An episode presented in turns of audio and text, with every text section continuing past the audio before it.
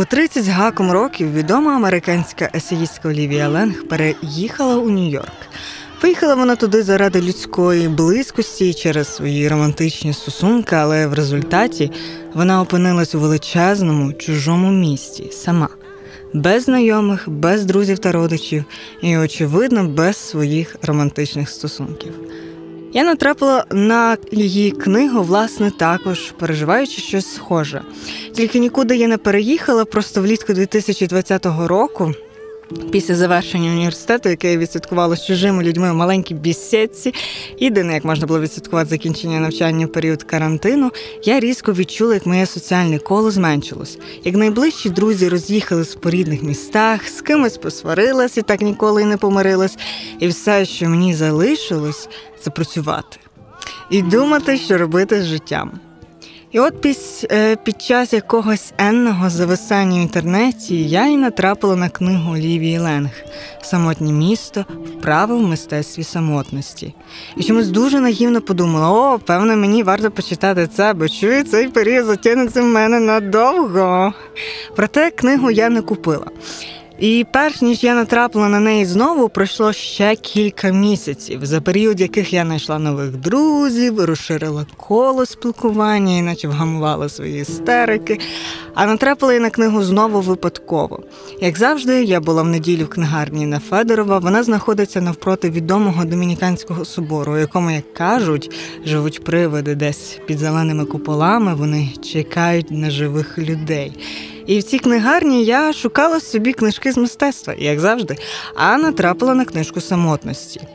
Як виявилось, то не просто про самотність, то про самотніх художників, самотність в картинах, у музиці, у мистецтві, де розбирають випадки Едварда Хоппера, Енді Воргала, Клауса Номі, Генрі Дарджера і Девіда Войнаровича, Олівія викриває, пояснює соціально-психологічну природу відчуження. Ця книга вона про простори між людьми і відстані, про хвороби, які відлякують і роблять нас безлюдьками, і про речі, які з'єднують людей, про сексуальність і моральність, про мистецтво, у якому можна знайти новий світ, якщо у людському, у тому, де ви є, вас не приймають. Здоров, ви у псячій буді. Тут ми говоримо про життя і чуть-чуть про мистецтво.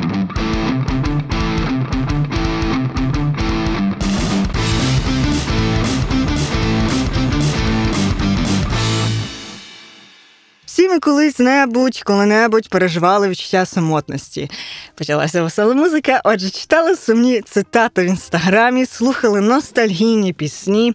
Ще 2000, е, 2000 років та тому писав давньогрецький філософ Стоїк Епіктет, що якщо хтось один, це не означає, що він самотній. Так само, якщо хтось у натовпі, не означає, що він не самотній. Проте тема самотності психологів та психіатрів не дуже цікавила аж до 1953 року, коли про неї заговорили як про стан відсутності, близькості, не просто неприємний стан, а часто такий, що викликає хронічний фізичний біль. Саме у 1953 році психіатр та психоаналітик Гаррі Стек Саліван запропонував визначення, яке використовують по сьогодні, що самотність це надзвичайно неприємне і сильне переживання, пов'язане з недостатньою задоволеністю потреби в людській близькості. Саліван у своїй практиці лише заторкнув питання про самотність, але справжнім першопрохідцем була німецька психіатриня Фріда Фром Райхман. Та-та, це та сама е, це перша дружина Фрома з його відомою книгою про кохання, про різні види любові. Ось. Вона, ця Фріда, проводила дослідження, як самотність впливає на людей, що хворіють шизофренією. І ці спостереження згодом були опубліковані після її смерті в 1957 році. От називається книга ця лаконічно про самотність. І тут вперше про це говориться як про такий досвід, що відрізняється від депресії, тривожності чи синдрому втрати, і що цей досвід, можливо, є значно травматичнішим, аніж нам здається. Фром Райхман розглядала самотність як важкодоступний взагалі для описування предмет. Ну що дуже складно знайти якісь поняття, чи може навіть методи наукові, коли ти намагаєшся аналізувати це, власне, як науковець, що певна самотність це таке хворобливий, лякаючий досвід, що люди готові на все, і науковці також, що тільки можна аби цього уникнути. Вона перебирала все, що могла лише знайти у таких титанів психо психотерапії, як Зигмунд Фрейд, щоб пояснити це явище, чи там Анна Фрейд, чи Роло Мея. Але вони, як вона каже, часто зміщували різні типи самотності, як і ті, які виникали від горя втрати, так і через недостатню увагу в дитинстві. От, Чи там. Е- більш глибокі емоційні відчуження. Вона писала, що по своїй суті і природі самотність така, що коли ти її переживаєш, ти не можеш її розділити з іншими, ти не можеш її виплакати, витягнути на поверхню. І пост в інстаграмі не допоможе. Цілком можливо, що здатність до. Е, співпереживання в іншої людини ускладнюється ще тривогою, яка йде від людини, яка страждає від самотності. Я думаю, у кожного був досвід, коли з вами ная... ну, так нав'язливо намагається згорити якийсь незнайомець, незнайомка, не є там, е, не фліртує. Хоче поговорити, просто поговорити. Часто це літні люди. І вам настільки неприємно, хочеться уникнути і просто ти звідси з тої зупинки, до якої де до вас пристають з бажання поговорити. От так стало, що самотність у нас це таке, чим не варто ділитись. Це гірше, ну гірше ніж признати своїх 30, що в тебе було там 100 сексуальних партнерів. Це сказати, що в тебе не було жодного. Цікаво, що самі люди, які переживають хронічну самотність, самі не завжди хочуть признатись у тому, е, що в них такий стан. І Фром згадує як її пацієнтка, яка страждала шизофренією, врешті наважилась попросити окрему консультацію чи там прийом, де вони могли б обговорити власне той досвід глибокої самотності. І більше того, в неї було декілька невдалих спроб пояснити свої відчуття. Вона, врешті-решт, так сказала, що я не розумію, чому люди уявляють пекло як місце спеки та вогню. Насправді, пекло це холод, це коли ти мерзнеш, аж поки не стаєш твердим, холодним шматком льоду. Після смерті Фром Райхман були інші спеціалісти і науковці, які визнали, що надто довго уникали цієї теми. Невже? І що її варто таки розкрити і дослідити? Одним з таких був соціолог Роберт Вайс. Він в 1970 2005 році публікував важливе дослідження самотність емоційної е, та суспільної ізоляції. От воно так називалось. І там він сказав, що аспект відсутності співпереживання він також відсутній і у людей, які пережили самотність. Що, мабуть, у них якась амнезія, вони не пам'ятають, як то було самотнім, тому і не допоможуть комусь іншому, хто зараз таке переживає. Побільше така людина буде відчувати себе дуже роздратованою, що її постійно хтось там чіпає. От і це цілком природні природня, природня така реакція. О, ти не хочеш допомогти, а радше будеш звинувачувати постраждалого чи постраждало, що, мабуть, їхня відповідальність. Самі винні, що на тусовки не ходите, закриваєтесь від інших людей, лише те й робите, що працюєте. Проте позбавити себе цього переживання, просто пішовши десь на туси, ви не зможете. Бо часто глибинна самотність пов'язана з відсутністю близьких відносин. І вилікувати це можливо власне з нарощенням того е, тих близьких зв'язків з іншими людиноподібними. Але проблема, що то виходить як замкнуте коло. Вас не сприймають через вашу хворобливу самотність, а вам треба якраз інші, щоб її подолати. Ба більше, е, які ну всі ті люди е, через свої переживання вони запрограмовані віддалятися ще більше. От американський психолог Джон Теренс Качопо Качопо провів дослідження в університеті Чикаго, де Чикаго, де вони хотіли зрозуміти, які наслідки самотності, і вони описали, що переживання самотності впливає на те, як ми трактуємо і розуміємо взаємодію з іншими, що у тих людей розвивається дуже сильна пильність стосовно інших підозрівливість, що ми очікуємо свині від когось, негативно налаштовані на життя в цілому, схильні більше пам'ятати грубі, сварки, ну дуже чутливі до чужої критики. О, це теж працює як замкнуте коло, бо від цього людина ще більше занурюється у свою самотність, як такий їжачок, який всіх колить відповідно у відповідь. О, тому дуже коротко, чим далі в ліс, тим вирогідніше, що ви там заблукаєте і не повернетесь. От ще прекрасні наслідки самотності самотність впливає впливає на нашу фізіологію, бо воно працює як і хронічний стрес. Самотніх людей погано зі сном, підвищений тиск, пришвидшується процес старіння, ослаблена імунна система і впливає на наші е, розумові здібності, самотність також, а також збільшує ваші шанси на ранню, молоду і нещасну смерть. От зовсім не дивно, що тема самотності ставала центром творчості художників, або вони самі, як люди, були відлюдькуватими, тому про, про їхню творчість дізнавались посмертно. І власне ця творчість була як таким собі порятунком від цього жахливого стану. У книзі Ленг першим персонажем її особистих есеїв став відомий американський художник Едвард Хоппер. Ви знайдете безліч просто інформації про нього, як тільки заб'єте в гуглі. Отже, що це за художник? Він народився в кінці 19 століття, 1882 році, і помер в 67-му. Він є живописець, майстер міського пейзажу. Пейзажу один з найбільших урбаністів ХХ століття. Бла бла бла. Отже, Тобто, що це означає? Він пережив дві війни, американську депресію, і нічого дивного, що в нього такі роботи про самотність. От сам по собі цей художник також був дуже таким замкнутим, е, е, таким такою замкнутою людиною. Багато фактів взагалі е, мистецтвознали, мистецтвознавці дізналися завдяки щоденнику його дружини Джозефіни або просто Джон Невінсон. Отже, вона була взагалі повною протилежністю.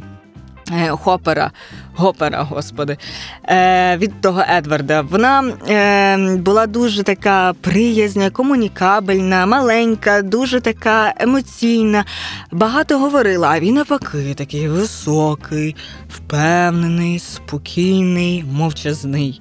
От.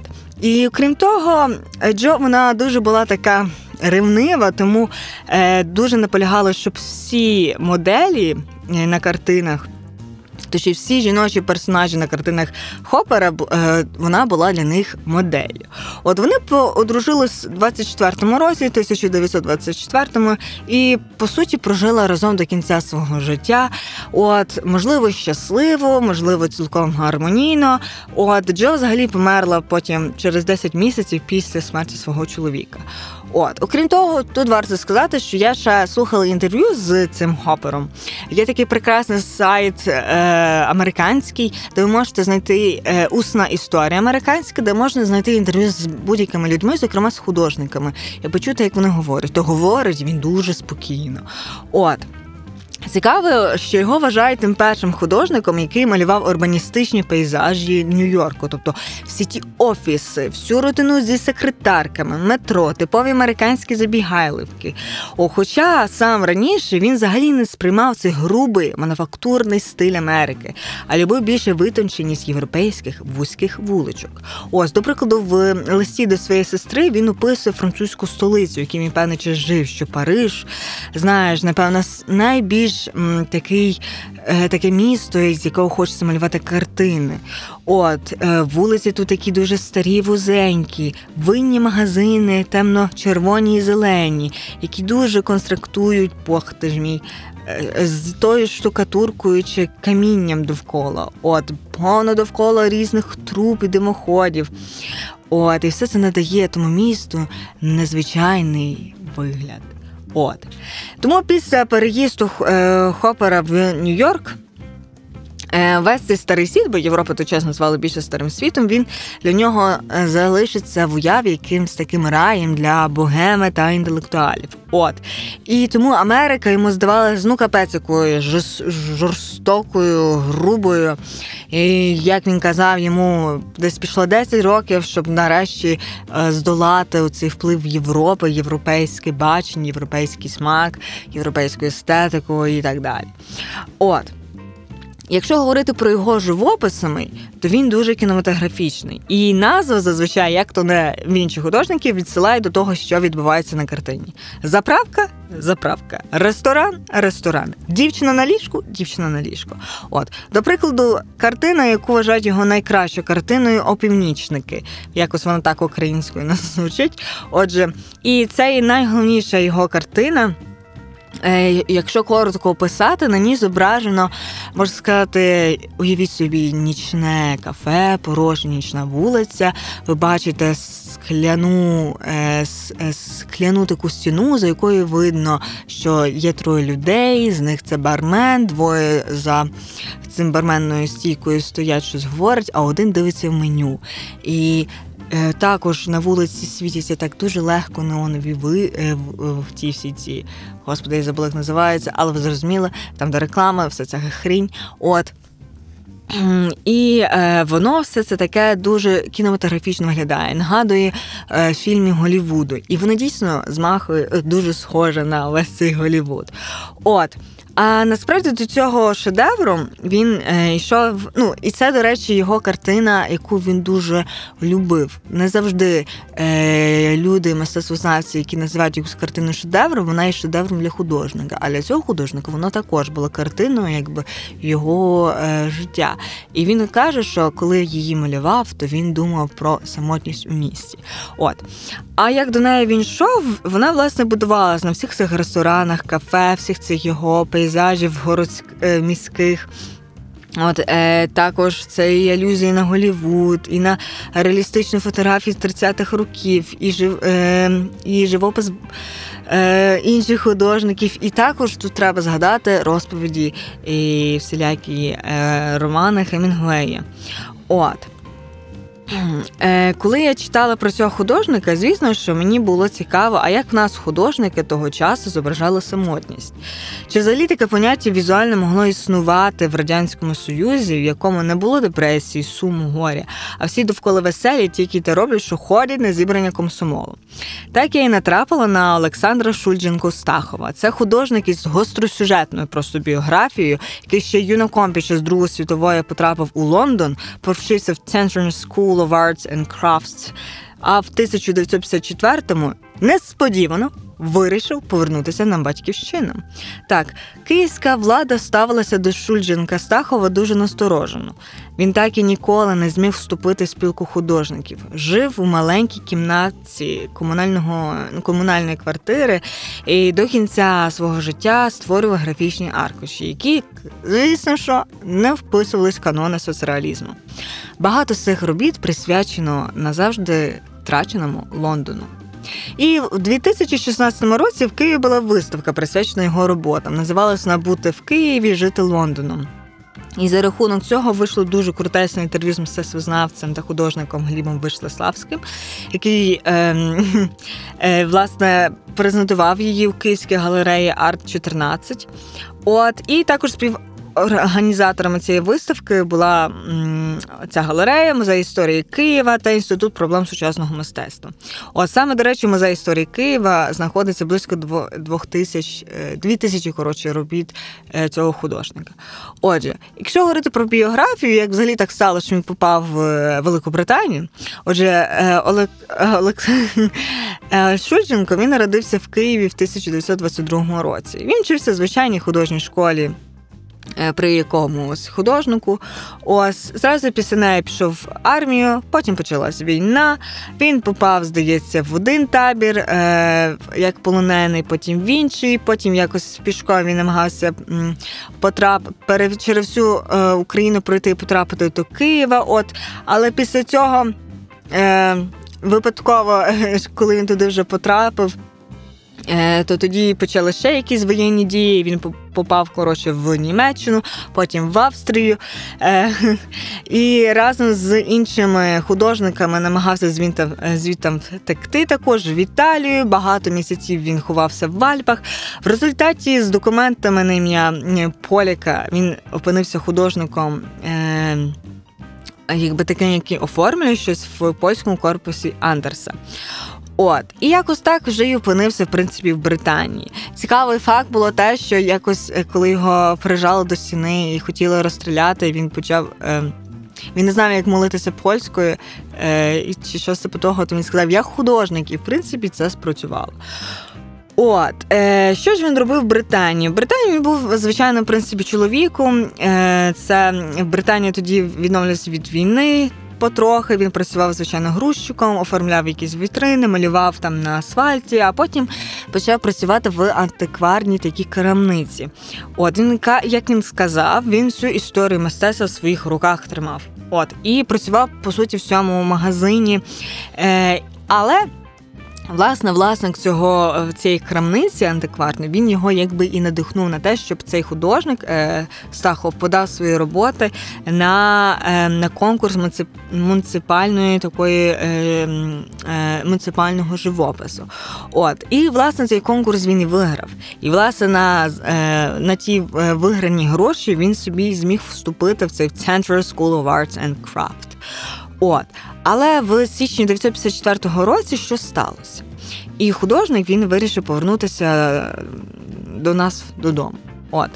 Е, Наскільки кажуть мистецтвознавці, його рішення було насправді дуже емоційним і насправді дуже неочікуваним для нього самого. Хтось скаже, ну чого неочікуване, е, тому що він нічого не взяв зі своїх речей, взагалі виглядає так, що він просто так ну прокинувся і вирішив, ну-ка я вернусь до на Україну. От. Е, І приїхав він в своєму білому, нетиповому радянському пальто, яке він зразу ж віддав якомусь театральному художнику. От. Чого ж він поїхав? От е, ніх, ну, він про за причини сильно не розповідав своїм там друзям, яких він там собі мав. Але як кажуть там мистецтвознавці, що причиною стало певне те, що він посварився тоді зі своєю дівчиною. От Крім цього, був якийсь певний конфлікт з поліцією.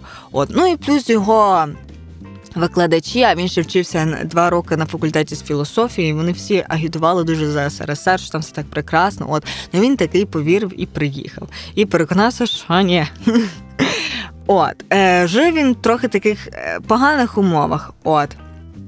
Він, е, здається, жив в другому кінці е, Хрещатика на вулиці Кропивницькій. Ось е, в такій в 11-метровій такій кімнатці, де була тільки ліжко, десь письмовий стіл, можливо, шафа і вікно. Ем, от. Е, Стахов він ніколи чи Шульдженко, Шульдженко, Стахов він ніколи не малював по суті Київ. Все, що він з Київського малював, це київські обличчя своїх друзів, які дуже були насправді такі е, реалістичні. От, але з міських пейзажів то він малював виключно Лондон. От.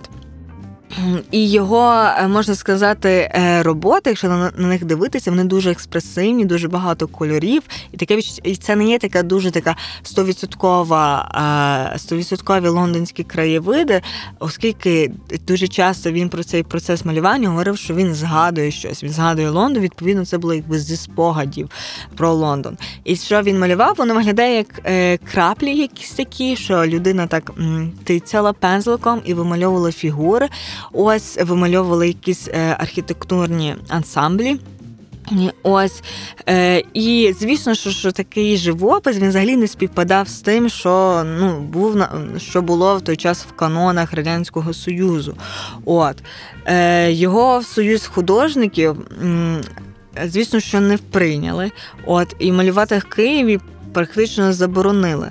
От, попри те, що він працював в е, то, в такому в товаристві київських художників, е, яке згодом стало художнім е, художнім комбінатом, якось так. А воно що це таке? Ця організація відповідала за оформлення інтер'єрів клубів, ресторанів, столових, якихось домів культури, лікарень. От, а також за якісь там не знаю види коли ти виїжджаєш з, з міста, як це I love е, Київ чи щось типу того. От, але. Що ще ті художники робили? Вони створили мозаїки е, і все щось таке. От, але вони не мали права виставлятися і навіть купувати якісь дефіцитні е, фарби чи папір. От саме тому у Стахова немає взагалі е, масляних робіт. Майже все це гуаш. От. Е, І це велика проблема, тому що жив він і працював. Е, цій маленькій е, квартирці кімнаті ховав свої роботи під ліжком. От і звісно, що багато з цих робіт з періоду з 50-х по 60-х не збереглося.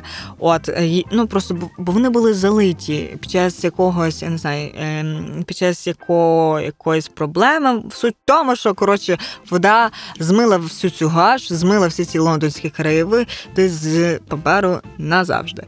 От, все, що лишилося, це є подарунки друзям, якісь випадкові е, малюнки. От.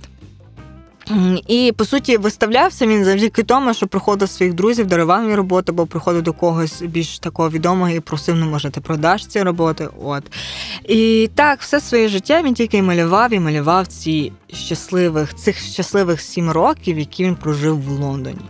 От про радянське мистецтво він сильно не говорив. От, але що мені сподобалося в в одному такому епізоді в його біографії, це те, що. Якось в 1983-му з Москви приїхав художник Едуард Гороховський з його дружиною. От і вони, е, як сказав Вищеславський, е, оцей мистецтвознавець, на початку якої згадала, і ім'я якого ви певно вже забули до цього моменту, але менше все, е, то. Вони обговорювали за життя в там в радянській Росії, в радянській Україні, і говорили за те, що Боже, пора їхати на захід. Тільки там свобода, тільки там є свобода слова, нормальне мистецтво. А Шульдженко він відповів, що ви насправді дуже помиляєтесь стосовно заходу. Свобода є тільки свідомістю кожного з нас. От, а де жити тут чи там немає значення, тому що на заході свої проблеми, у нас свої. От, але повної свободи ніде немає. От. Решту життя він провів самотньо в кінці 80-х років у Києві. Він помер.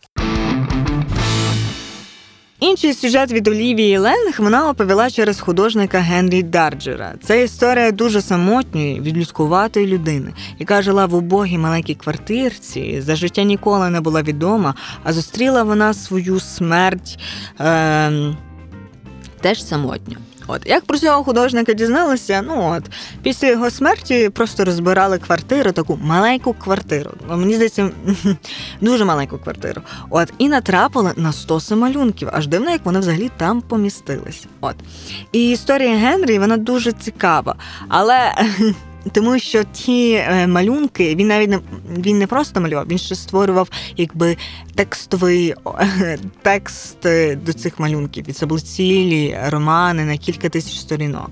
От, але про нього ми не будемо говорити. Дуже раджу просто купити цю книгу Оліві Ленг і почитати. Просто історія Генрі це є показовий такий приклад людини-аматора, художника-аматора, який самостійно навчився малювати. От і в мистецтві є таке взагалі поняття. І позначає таких людей як е, мистецтво, наївне мистецтво. От що таке наївне е, мистецтво? Як я вже сказала, це творчі творчість митців аматорів, тих, хто кого називають інситними майстрами, тобто прородженими від латинського інсітус, господи. Е, Та і е, нас в Україні зазвичай згадують, е, коли думають про наївне мистецтво. Це нас хто? Це Марія Примаченко та Катерина Білокур. Хоча я читала, що наївність Примаченко була радше дуже вигідним образом у той час, коли вона е, ну який вона дуже сама культивувала, отаким бути унікальним самородком, бабусею хустинці, яка писала шедеври у далекій сільській глушині то все було хорошим захистом від багатьох ідеологічних перешкод. Та проте е, е, власне писала дослідниця Аліса Лошкіна. Тому це все не так просто. Її унікальний космос взагалі проростав на фундаменті з потужної народної авангардної школи. Ну і взагалі. Важко назвати самоуком людину, яка два роки пліч опліч працювала з відомими українськими художниками, а потім ще з кіностудією в Києві. От.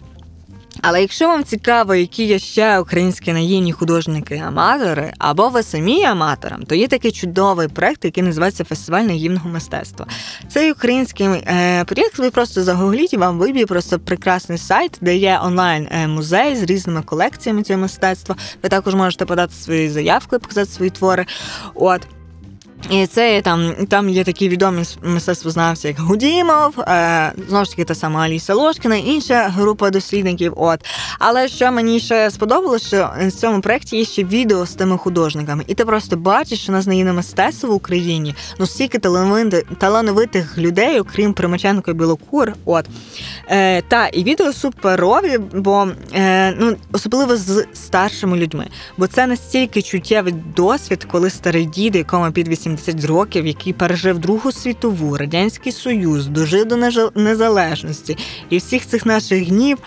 І насправді вільні хвилини любив там забавлятися з пензликом чи з глиною. От я не бачила, можливо, там були ще якісь інші new media of з якими вони щось там робили. От тому дуже рекомендую. А щоб підсумувати всю весь цей наш сумний подкаст про самотність під веселу музику.